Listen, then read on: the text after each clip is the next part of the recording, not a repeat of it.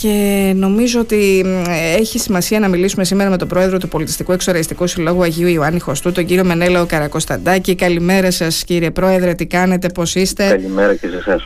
Καλά. Και σιδεροκέφαλος. Καλημέρα, καλημέρα. Γιατί είστε και πάλι νέος πρόεδρος και είστε σε μια περιοχή ε, που έχει πάρα πολλά θέματα, πάρα πολλά θέματα. Μέχρι προσφάτως είχατε και ένα κόμβο εκεί που η αλήθεια του Θεού είναι ότι εδώ και ένα χρόνο, ένας χρόνος δεν ήταν που είχαν τοποθετηθεί εκεί τα κολονάκια. Σας κάνανε πείραμα για ένα χρόνο. Κοιτάξτε, ε, από τη μια πλευρά καλά είναι να γίνουν τα πειράματα γιατί όταν θα γίνουν τα τελικά έργα μετά είναι πάρα πολύ δύσκολο οι παρεμβάσεις για να διορθώσεις κάτι το οποίο μπορεί να έχει γίνει λάθος. Και το λέω αυτό γιατί όταν υπάρχει μεγάλη καθυστέρηση στην εφαρμογή των μελετών που γίνονται πριν πολλά χρόνια.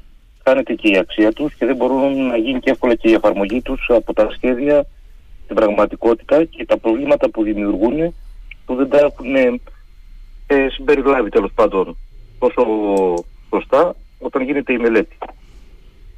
Ε, είναι λίγο πολύπλοκα τα πράγματα δυστυχώς εδώ πέρα στην περιοχή τα οποία πιστεύω είναι και λίγο δύσκολο και εύκολο η λύση τους.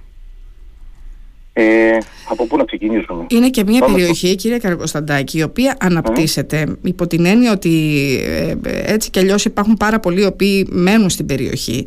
Μια περιοχή από την οποία κινούνται πάρα πολλά οχήματα μα πάρα πολλά οχήματα και δεν ξέρω κατά πόσο αντέχει να σηκώνει αυτή η περιοχή τέτοια μεγάλη κίνηση γιατί σηκώνει ένα πολύ μεγάλο κυκλοφοριακό φόρτο η συγκεκριμένη περιοχή έτσι δεν είναι κύριε Πρόεδρε; Έτσι είναι, αλλά το πρόβλημα ε, δημιουργήθηκε διότι όταν δεν βάζεις κανόνες και όρια προς το σχεδιασμό της πόλης σου ε, σίγουρα αυτό δημιουργείται όταν αρχίζεις και προωθείς θέματα όπως είναι η αλλαγή του Πανεπιστημίου από πάνω που έφερε αρκετό είναι το βιοτεχνικό πάρκο που ήρθε δίπλα από εμάς είναι η αστιφιλία που έρχεται σιγά σιγά ακόμα κόσμος προς την περιοχή της πόλης για να διαμείνει χωρίς να υπάρχει καμία εφαρμογή μελέτης και γίνεται το αλαλούμ με μία λέξη. Με αποτέλεσμα. Ναι. Καταλαβαίνετε η ποιότητα ζωής της περιοχής να υποβαθμίζεται διότι γίνεται η αναρχία που υπήρχε από πιο παλιά γίνεται πολύ μεγαλύτερη και αρχίζουν τα μεγάλα προβλήματα από την καθαριότητα, από τα όβρια ύδατα, διότι είμαστε δίπλα σε ποτάμια. Καταλαβαίνετε τι μεγάλο πρόβλημα Τα μέσα μεταφοράς που δεν επαρκούν ώστε να περιοριστεί η κίνηση για να μετακινηθεί διαφορετικά ο κόσμος. Όλα αυτά συγκεντρώνονται με αποτέλεσμα να δημιουργείται ένα χάος. Γιατί όταν παράδειγμα υπάρχει μια γέφυρα που ενώνει τις δύο πλευρές της πόλης λόγω της εθνικής που περνάει από κάτω και αντέχει παράδειγμα μια κίνηση ανώτατη των χιλίων αυτοκινήτων μπορούμε να πούμε την ώρα που είναι και πάρα πολύ μια στιγμή γίνονται τα αυτοκίνητα 5.000. Την ώρα; Ε, αυτό το λέμε τώρα ενδεικτικά τα νούμερα. Ε, καταλαβαίνετε ότι δεν μπορεί να λυθεί αυτό το πράγμα διότι δεν μπορείς να πλατείνεις τη γέφυρα. Είναι κτισμένα αριστερά-δεξιά σπίτια. Γιατί Αυτές είναι οι λύσεις. Πρέπει να φαρδίνει τους δρόμους για να βελτιώσεις το κυκλοφοριακό. Για να τους μεγαλώσεις, πρέπει να κρεμίσει σπίτια. Ε, καταλαβαίνετε πόσο δύσκολο είναι αυτό. Γιατί αυτά τα σπίτια είναι πλέον επιχειρήσεις, είναι κατοικίες, είναι πάρα πολύ δύσκολο να γίνονται εφαρμογή των σχεδίων από έτσι όπως γίνονται στους χάρτες. Και το άλλο μεγάλο κακό είναι η ελληπή επισκεψιμότητα των αρχών στο να βλέπουν κατά διαστήματα το τι γίνεται στην περιοχή. Ναι, συνεπώ όμως τώρα από τη στιγμή Γιατί, που έχουμε. Γιατί κύριε Κωνσταντάκη, εσείς δεν διαμαρτύρεστε γι' αυτό; Δηλαδή θέλετε να μας πείτε ότι δεν έχετε κανείς εκεί να δει, να συζητήσει ε, σε μια τέτοια περιοχή η οποία σηκώνει τόσο μεγάλο φόρτο κυκλοφοριακό και όχι μόνο, σε μια περιοχή που γενικά ε, υπάρχει πάρα πολλοί κόσμος που μένει. Και όχι μόνο αυτό, να ρωτήσω και εγώ λίγο. Από τη στιγμή που λέτε ότι έχουμε τα σπίτια τώρα, δεν μπορούμε να φαρδίνουμε τους δρόμους, δηλαδή τώρα και τι μπορεί να γίνει, δεν μπορεί να υπάρξει λύση; Δεν πρέπει να δοθεί μια λύση σε αυτό το ζήτημα επειδή εντάξει δεν σχεδιάστηκε εξ αρχής ε, σωστά ε, τώρα θα ζούμε έτσι δεν θα δώσουμε λύση ποτέ με τίποτα; Κοιτάξτε, οι λύσεις θα δοθούν πιστεύω νομικά, αλλά το θέμα είναι ότι η εφαρμογή τους και να τελεσυδικήσουν δικαστήρια, καταλαβαίνετε πόσο χρονοβόρο είναι. Το να δοθεί λύση μετά από 10 χρόνια σας ικανοποιεί αν ήσασταν κάτι τόσο εδώ πέρα; Όχι βέβαια. Ε, γιατί όταν φτάσουμε σε επίπεδο δικαστηρίων καταλαβαίνετε γιατί διάρκεια συζητάμε. Ναι, ναι, και το 10 που είπατε. Ναι, ακριβώς. Είναι λίγο. Αυτή τη στιγμή λοιπόν μετά το μεγαλύτερο... την ανάπτυξη του σχεδίου πόλου, για να φανταστείτε, ναι. έχουν έρθει οι ενστάσεις. Πότε θα τελειώσουν οι ενστάσεις; Πότε θα γίνει η ανάρτηση του αυτά; Θα δείτε ότι είναι θέματα που αν θα πάμε και στην πολυοδομία θα σηκώσουν mm-hmm. και τα χέρια ψηλά το πότε θα τελειώσει μια κατάσταση για να γίνει η εφαρμογή του σχεδίου. Όταν φτάσαμε να μιλήσουμε, γιατί φανταστείτε ότι ήμασταν ο μοναδικός πολιτιστικός σύλλογος που φτάσαμε μέσα στη Βουλή να μιλήσουμε για το θέμα της τακτοποίησης των αυθαιρέτων mm. και ζητήσαμε από τον τότε Υπουργό Οικονομικών τα χρήματα της κατάθεσης της περι, περιοχής να δοθούν στο Δήμο για την εφαρμογή του σχεδίου πόλεως, ήταν σχετικά μέσα σε εισαγωγικά τους φάνηκε τόσο αστείο γιατί λέει αυτά πάνε στο πράσινο ταμείο. Το οποίο πράσινο ταμείο δεν μάθαμε ποτέ τι είναι. Καταλαβαίνετε ότι χάνονται και οι πόροι από την κάθε περιοχή. Αυτή τη στιγμή το μεγαλύτερο θέμα που αντιμετωπίζει εκεί η περιοχή σας ποιο είναι κύριε Καρακοσταντάκη; Ε, σίγουρα είναι το κυκλοφοριακό. Το κυκλοφοριακό λέτε. Και ειδικά με τα μέτρα που είχαν πάρθει πριν από λίγο καιρό.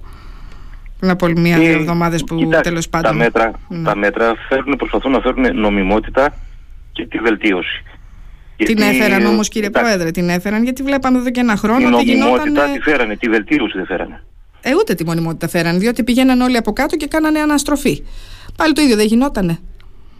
Πού πήγαιναν από κάτω; Ε, λέει, θέλω να πω ότι πήγαιναν προς το τέλος του δρόμου και πάλι γυρνούσαν τα αυτοκίνητα πίσω. Ναι, αλλά γυρνούσαν βάσει το κόβων. Δεν γυρνούσαν από όπου βρίσκει ο καθένας. Ήταν πολλοί που σταματούσαν και προσπαθούσαν να πάνε απέναντι. Αλλά δεν είναι μόνο αυτό. Είναι ότι υπήρχε πολύ μεγάλο, δηλαδή κάποιος. Ε, εγώ πολλές φορές που πέρασα στην αρχή, γιατί μετά το έκοψα, δεν μπορούσα να περάσω από εκεί, για παράδειγμα, λέω, μπορούσα να μείνουν μέσα στο αυτοκίνητο και 30 και 40 λεπτά, ειδικά τις πρώτες μέρες που δεν ήταν και ιδιαίτερα γνωστό. Μετά νομίζω ότι περισσότεροι επειδή βλέπανε ότι υπήρχε πολύ μεγάλη έτσι, ε, κίνηση εκεί, το απέφευγαν να περνάνε, όσοι μπορούσαν τουλάχιστον. Έχετε περάσει στον οργανωμένο δρόμο που λέγεται Κνωσού 8 η ώρα το πρωί με τα σχολεία σε λειτουργία και όλα αυτά. Ναι, έχουμε περάσει και από εκεί. Ναι. Ε, και εκεί. Βλέπετε σε οργανωμένους δρόμους η ίδια κυκλοφοριακό χάος γίνεται. Η ίδια ταλαιπωρία των κατοίκων είναι να πάνε από τη μια πλευρά στην άλλη γιατί πάνε πάλι μέσω κόβων. Αλλά ε, αυτό είναι ένα δεύτερο κομμάτι του σχεδιασμού. Το θέμα είναι ότι ε, είναι τόσο υπερβολικό το κυκλοφοριακό που έχει δημιουργηθεί, γιατί φανταστείτε ότι είναι μία από τις εισόδους της πόλης, ενώνει δηλαδή το Μαλεβίζι με το Ηράκλειο, mm-hmm. ενώνει το βιοτεχνικό πάρκο το οποίο αναπτύσσεται καθημερινά, καινούριες επιχειρήσεις, μεγαλύτερο εργατικό προσωπικό, μεγαλύτερες μετακινήσεις των εφοδίων, δηλαδή μιλάμε για βαρέα αυτοκίνητα πλέον, γι' αυτό το εννοώ. Όλα αυτά φέρνουν ένα εκρηκτικό μείγμα του κυκλοφοριακού. Και επίσης είναι και πέρασμα για εκείνους που πάνε προς το Πανεπιστημιακό Νοσοκομείο, προς το Πανεπιστήμιο, προς το ΙΤΕ. Η λύση της δεύτερης πλευράς που είναι ναι. οι του, η Παναγίας Μαλεβή, δεν έχει γίνει καμία κίνηση να ανοιχτεί κάτι από εκεί πέρα, όσο μπορεί να είναι ακόμα εφικτό να γίνει και από εκεί πέρα κάτι. Γιατί στριμώχνονται και εκεί πέρα τα πράγματα σιγά σιγά. Ναι. Εσείς τι είναι αυτό που ζητάτε για την περιοχή σας τώρα κύριε Πρόεδρε; Γιατί ένα σχέδιο υπάρχει αλλά αυτό το σχέδιο που υπάρχει λέει ότι θα φτιαχτούν καινούργιοι κόμβοι Θα είναι και αυτοί οι καινούργιοι κόμβοι ισόπεδοι.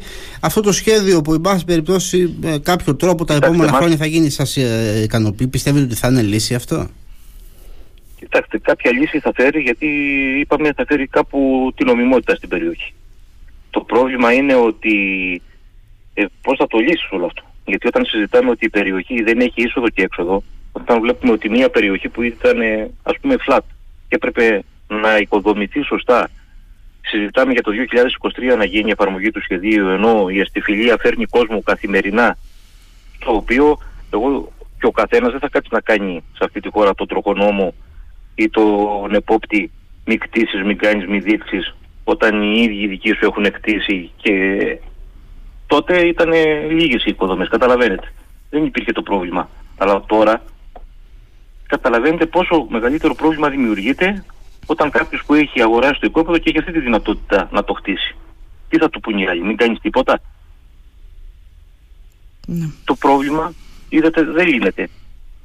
Εδώ φανταστείτε ο ποταμός Γιώφυρος από δίπλα που έπρεπε να είναι ένας ποταμός ανάπτυξης για την πόλη, όπως γίνεται σε όλες τις πόλεις και της Ελλάδας και της Ευρώπης, βλέπετε σε τι κατάσταση είναι. Ε, τώρα βάζετε μεγάλο θέμα.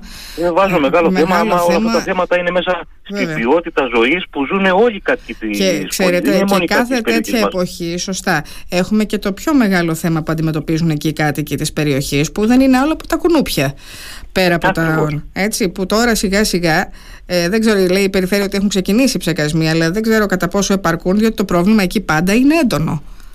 Ε, κοιτάξτε, όσο ο ποταμός κρατάει νερά, τόσο το πρόβλημα μεγαλώνει. Ε, και ας μην ξεχνάμε ότι είχαμε πάλι βροχοπτώσεις πριν μια εβδομάδα. Που σημαίνει ότι δεν έχει ε, στερέψει. Δίνεται η δυνατότητα από τα λιμνάζοντα νερά και έξω του ποταμού, γιατί είναι και χωράφια ακριβώς όπως ξέρετε γύρω-γύρω, τα οποία δημιουργούν αιστείες μόλις. Άλλες φορές προλαβαίνουν ο εργολάβος που, γιατί μας έχουν δώσει τα τηλέφωνα, επικοινωνούμε τακτικά, αλλά άλλες φορές προλαβαίνουν, άλλες φορές δεν προλαβαίνουν.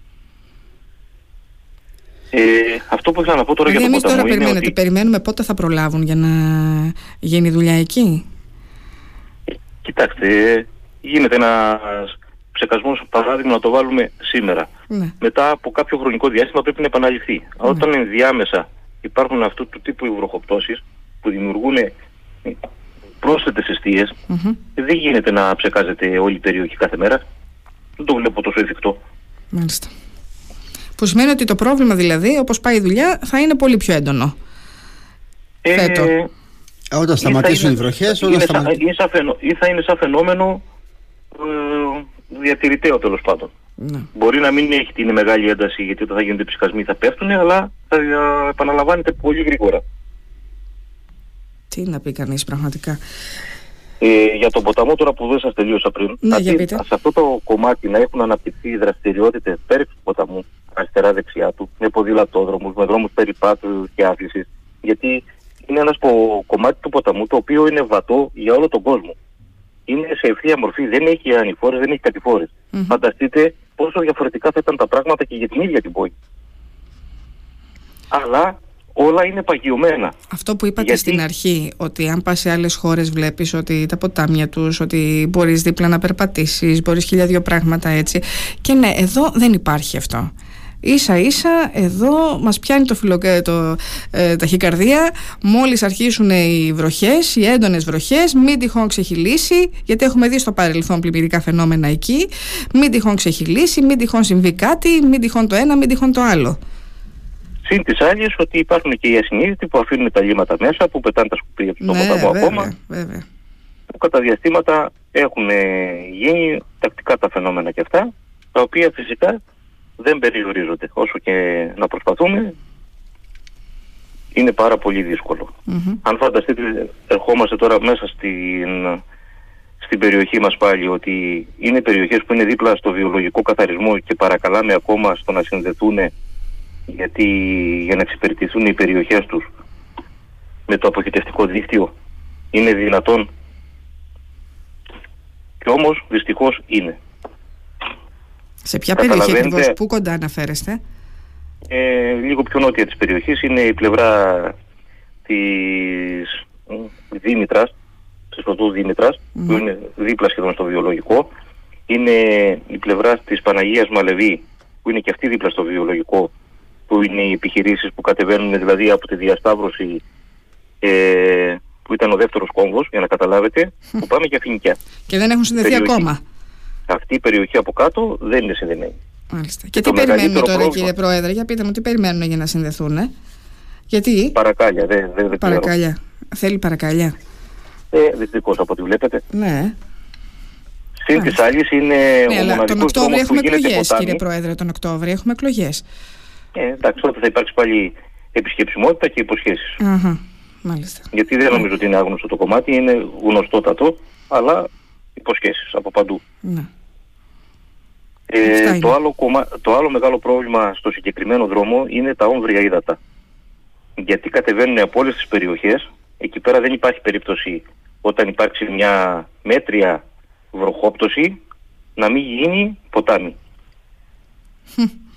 Ό,τι αυτό καταλαβαίνετε και για τους ανθρώπους που μένουν στα σπίτια που για να μπουν μέσα θα λαβουτάνε στα νερά, με τις επιχειρήσεις το ίδιο πρόβλημα και τόσο καιρό είναι τόσο δύσκολο να μπει ένας όβριος αγωγός ώστε να μαζέψουν τα νερά να τα ρίξουν στον ποταμό. Το έχετε κάνει έτοιμα εσείς στη Δημοτική Αρχή, στη ΔΕΙΑΗ, δεν ξέρω πού, ε, να λυθεί αυτό το πρόβλημα; Επανειλημμένα έχουν γίνει. Και τι απαντήσεις παίρνετε; Και συναντήσεις.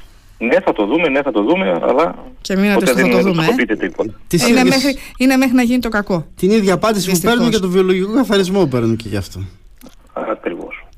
Και φυσικά πάλι θα τα ξαναξεκινήσουμε πάλι όλα αυτά τώρα και με το νέο συμβούλιο, γιατί ποτέ δεν μείναμε να περιμένουμε στις υποσχέσεις, ξανά θα ξεκινήσουν πάλι και οι οχλήσεις και οι συζητήσεις και όλα αυτά και περιμένουμε ότι μήπως και καταφέρουμε κάτι. Στο μήπως. Το άλλο μεγάλο πρόβλημα είναι ότι με τη... όλη αυτή η καθυστέρηση του σχεδίου πόλης η περιοχή δεν έχει μία πλατεία, δεν έχει έναν τόπο να παίξουν τα παιδιά. Το ξέρετε και εσείς πάρα πολύ καλά διότι κάθεστε στην περιοχή. Υπάρχει ένα δημοτικό σχολείο μόνο το οποίο είναι και σχεδόν από τα μεγαλύτερα της πόλης με 420 παιδιά και ο μόνος χώρος που μένει για να παίξουν αυτά τα παιδιά είναι η αυλή του Δημοτικού Σχολείου που όπως καταλαβαίνετε ότι κινδύνουν σε εγκυμονή να παίζουν μέσα σε ένα κλειστό σχολείο χωρίς επίβλεψη. Όπως το λέτε ακριβώς.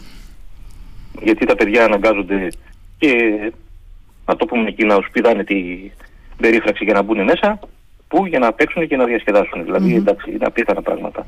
Και επίσης να πούμε ότι και από την κίνηση που έχει η περιοχή. βοήθεια του διευθυντή του σχολείου, να το σημειώσω και αυτό, γιατί κατά διαστήματα άφηνε ανοιχτά το σχολείο, αλλά δημιουργούνται, καταλαβαίνετε, ζημιές mm-hmm. και ο φόβος μετά της ευθύνης, γιατί την ευθύνη για το συγκρότημα τη φέρνει ο διευθυντής, αναγκάζεται ουσιαστικά και παραμένει κλειστός ο χώρος. Και μιας και αναφερθήκατε σε αυτό και λέτε για τα παιδιά που δεν υπάρχει χώρος, δεν υπάρχει μια πλατεία, δεν υπάρχει ένα πάρκο, δεν υπάρχει τίποτα για να μπορούν να παίξουν. Να μην ξεχνάμε ότι με το κυκλοφοριακό φορτίο που έχει ε, η περιοχή ε, δεν είναι και εύκολο. Δηλαδή είναι πάρα πολλά τα, και τα μηχανάκια και τα αυτοκίνητα που πάνε πάνω κάτω. Είναι και επίφοβο να αφήσεις και ένα παιδί στη γειτονιά να πεις ότι θα βγει λίγο έξω να κάνει κάτι, να παίξει, να κάνει ένα ποδήλατο κάτι.